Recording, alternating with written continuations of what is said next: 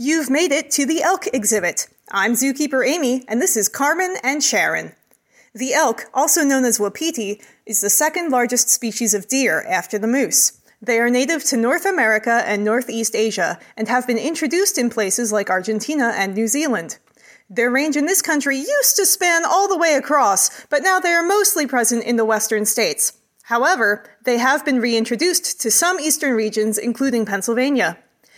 They have a diet of grasses, plants, leaves, and bark, and in captivity we add hay and grain, as well as small amounts of fruits and veggies as enrichment. Elk have a lifespan of 8 to 12 years in the wild, but have reached and surpassed the age of 20 in captivity. Their predators include wolves, coyotes, cougars, bears, tigers, leopards, lynx, and wild boars. Every year, male or bull elk grow new antlers.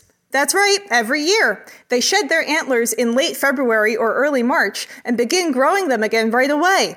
Though they do tend to gain points as they age, the number of tines will not tell you how old an elk is. The antlers are made of bone and can grow as fast as one inch per day and are covered with a fuzzy skin called velvet that supplies blood to the bone to help it grow. Males rub the velvet off on trees and rocks in September once they have stopped growing to expose the points in readiness for rut. Rut is a mating season, and males will posture, spar with other males, and bugle to attract a harem of females or cows. Make sure to listen for Carmen's bugle in the fall. Sometimes we can hear him all the way from the other end of the zoo.